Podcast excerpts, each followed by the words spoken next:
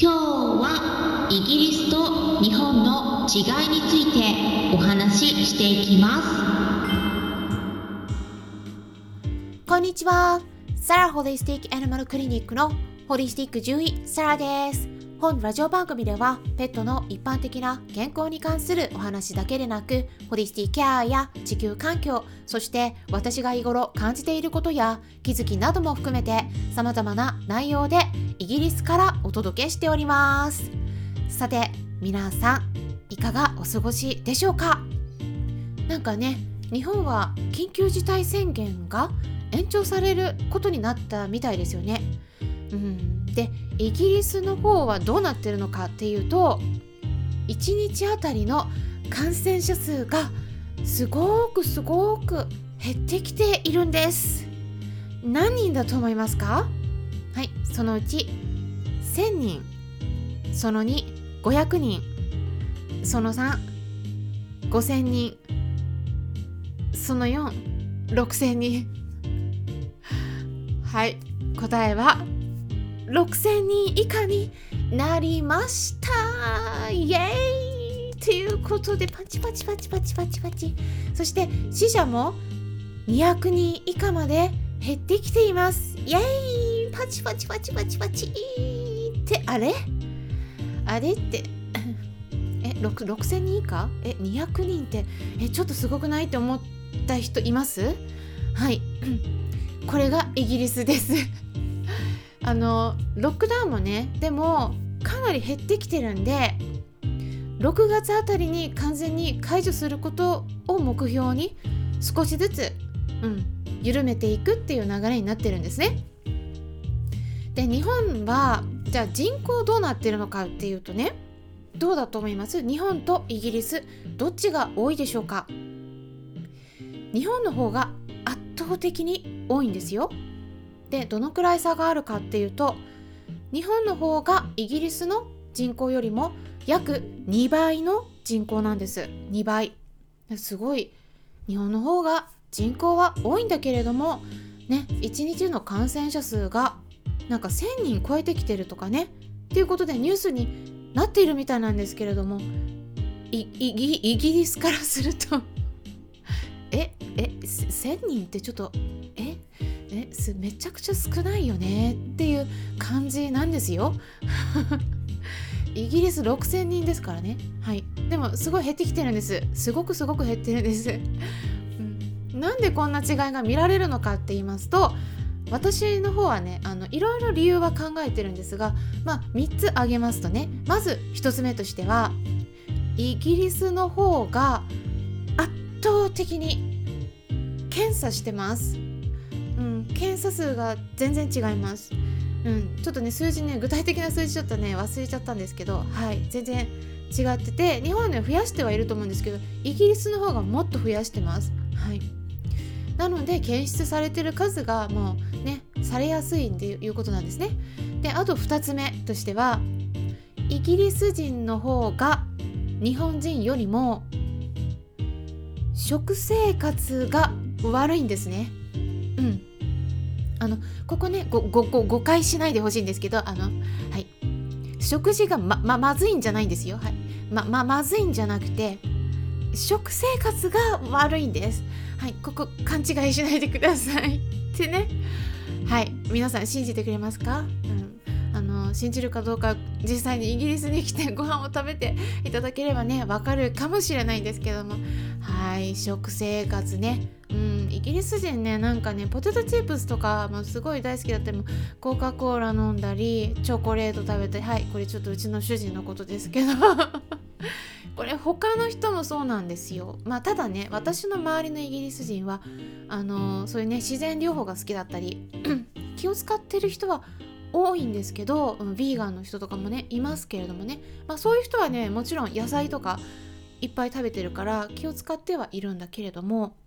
そうじゃない人ね。うん。そうじゃない人ね。本当に本当になんか適当でシリアルとかそんな感じなんですよ。毎日毎日ね。すごくねこれは影響あると思うんですよ。そして3つ目としてはやっぱり健康的な人がね少ないですね。うん。不健康な人が多いです。イギリスの方がね。だからまあこれは食生活にも影響してるとは思うんですけれども関係してるとは思うんですけどね、うん、だからもともと健康じゃない人がそのウイルスに感染したらやっぱりね重症になって死者もね増えやすくなるし、まあ、その辺もね関係あるんじゃないかなと思ってるところです。でこんな感じで新型コロナウイルスのお話を最初にしましたけれども今回は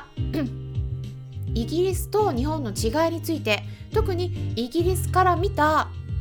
日本のここが変だよっていう話をしたいと思います。まあなんか箸休め的な感じで気楽に聞いてもらえたら嬉しいです。でこれは日本に滞在していた経験のある私の周りの、うん、イギリス人が話していたことになります。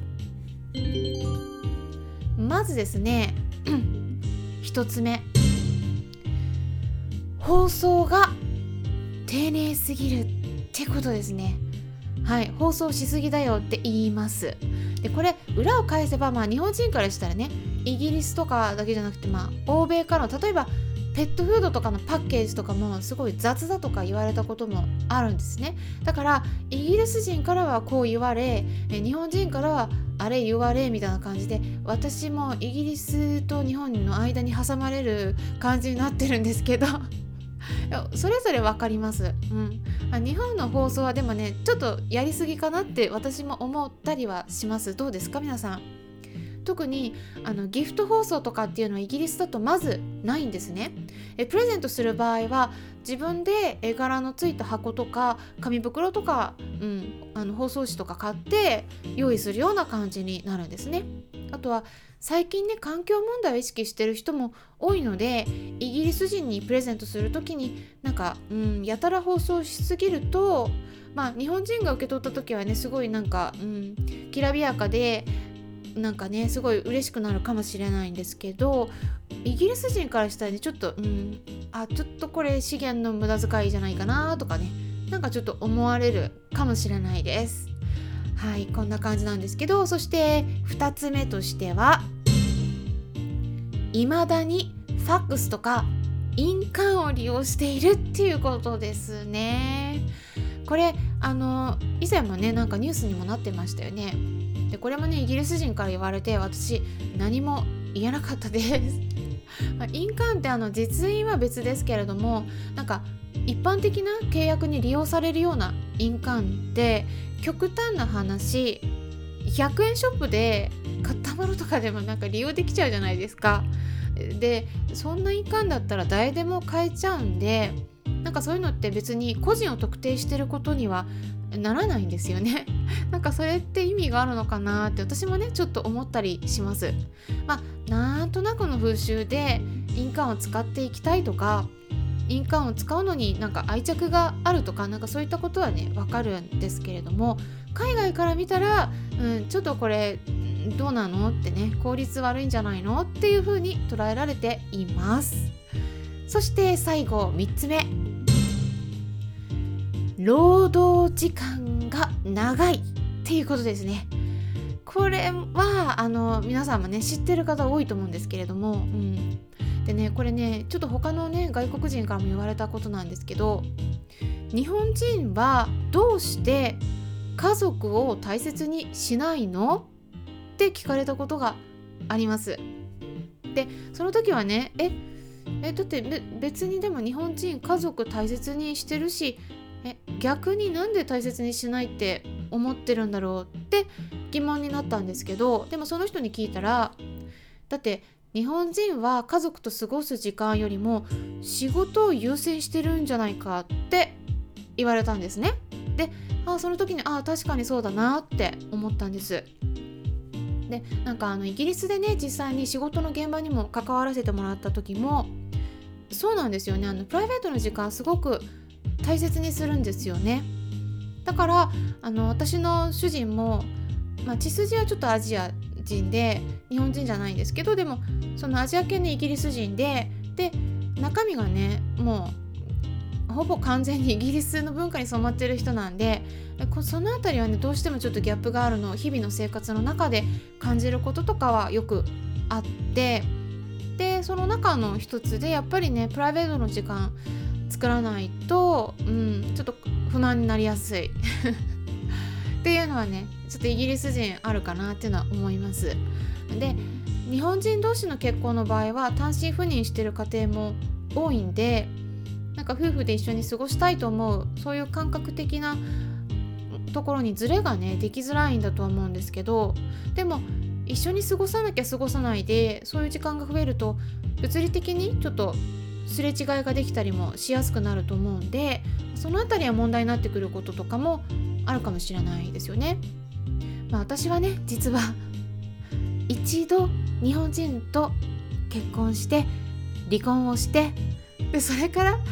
2回目の結婚が国際結婚だったので、まあ、国による違いとかもいろいろ感じるところもあります。まあ、そんな国際結婚のお話とかもイギリスのお話に交えてちょっとした雑談の時に